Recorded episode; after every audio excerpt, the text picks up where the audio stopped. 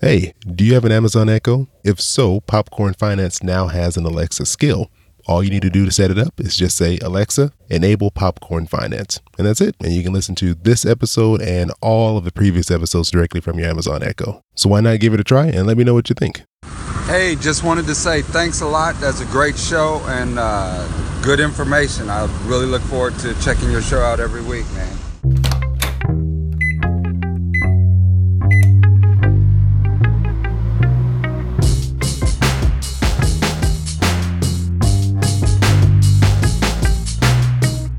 Hey, this is Chris. Hope you're doing well, and welcome to Popcorn Finance, where we discuss finance at about the time it takes to make a bag of popcorn. Appreciate you coming back, joining me here for another episode, and a big thanks to Michael for sending in that call in.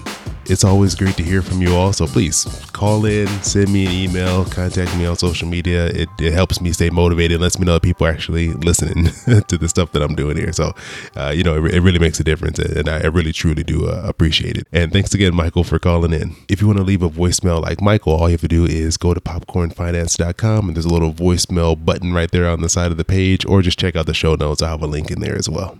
And sorry if I sound a little weird today. I'm recovering from a sinus surgery I had a few days ago.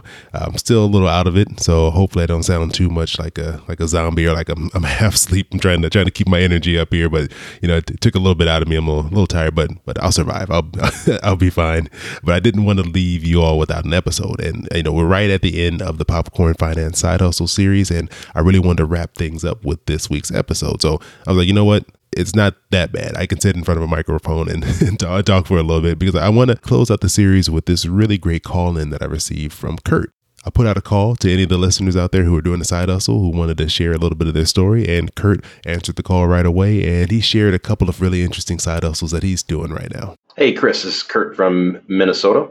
I just want to tell you about some side hustles I got going on. Loving the show, by the way. So, I do uh, IT full time, and then on the side, about which is running me about ten hours a month, I do support for a real estate app and software company, and that's you know, it's really just answering emails and questions and setting up memberships. Pretty easy stuff, uh, and it's a little extra pocket change. And then I also have a rental property uh, down in Memphis, which I'm moving to Memphis on Friday. And why I do it, the software support is used to uh, fund my next real estate deal, and then the cash flow from my current real estate deal is to do the same. I just want to keep adding more houses to my portfolio. And then I think one thing that uh, a lot of folks don't talk about is doing a side hustle multiplier. Uh, that being, uh, you know, moving to a tax favorable state. I'm moving out of Minnesota down to Tennessee, and the cost of living is about 20% cheaper, and then the tax uh, the tax rate is much more favorable. So the money I'm already making, I'm just going to keep more of it. And uh, I think that's something that's not talked about too much. But, anyways, love the show. Uh, keep up the great work, and we'll talk to you later. Thanks. Thanks again for calling in, Curt, and sharing a little bit about the side hustles that you're working on right now. It was really interesting. And, you know, there's a couple of things I wanted to touch on that, that Curt mentioned. So, first was it sounds like the side hustle he's doing where he's doing some, some technical support for an app, it sounds like that's related in some way to his skills that he's obtained from his primary job working in IT. I could be wrong, but that's what it kind of sounds like. And I think often we forget that you know in our day job we're actually obtaining skills we're, we're learning things we're becoming experts in particular areas that we may not even realize that we are because you know sometimes you know i've been there. Your, job is not always fulfilling and you kind of just going in just to get a paycheck. You're not really thinking about what you're doing. It just becomes a routine.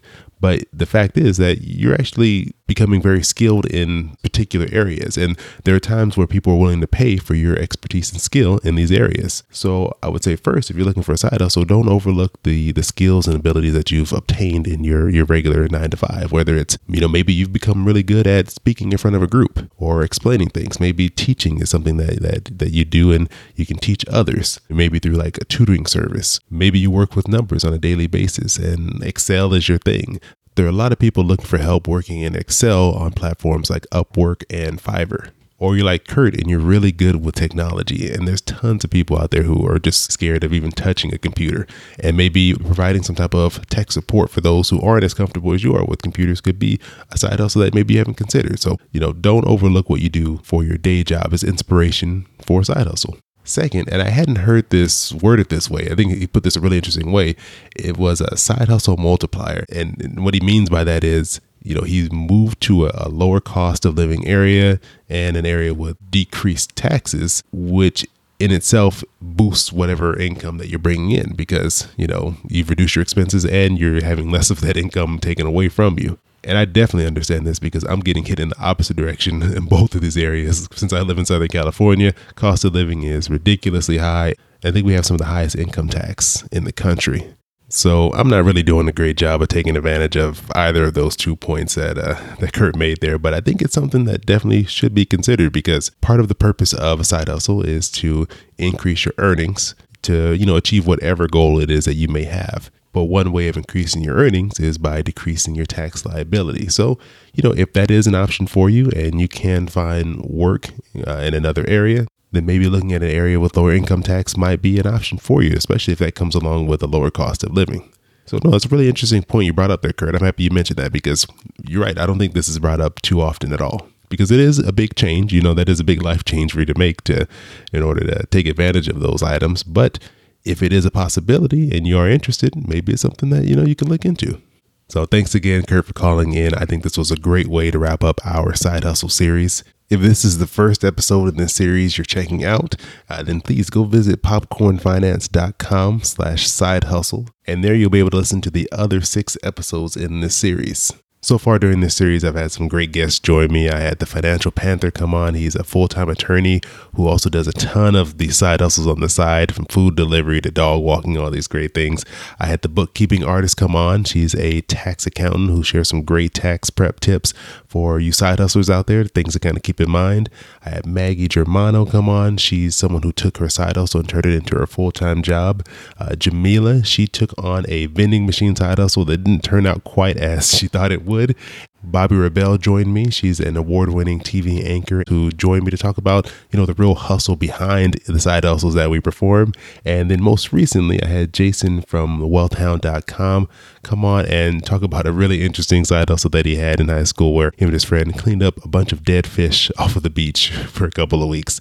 So overall, the series has been a ton of fun. Uh, so if you haven't checked out any of those episodes, please feel free to do so. And you know, even though the series is over, that doesn't mean that you can't still share your side hustles with me. So you know, if you have an interesting side hustle that you've done, or even just something that maybe you know you don't think is interesting, but you know, it, maybe it is because a lot of people don't actually try out side hustles. So I'd love to hear your story and share it here on the podcast. So feel free to visit popcornfinance.com to leave me a voicemail to share your story, or just contact me on social media, and I can just read it on a future episode. And like I mentioned, I've been been out of commission this past week, so as far as my side hustle update, I haven't really made much progress. Uh, during the side hustle series, I've been uh, trying out the Amazon merch program where you can design and sell t-shirts all through the Amazon platform. But I have not done much work because uh, been a little busy with work and had to take a couple of days off to recover. So hopefully I'll be back up and running on that full force next week.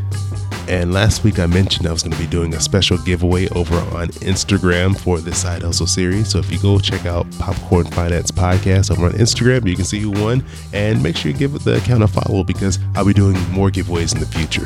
You can also follow me on Twitter and Facebook. Just search for Popcorn Finance and I'll be on there. Pretty easy to find.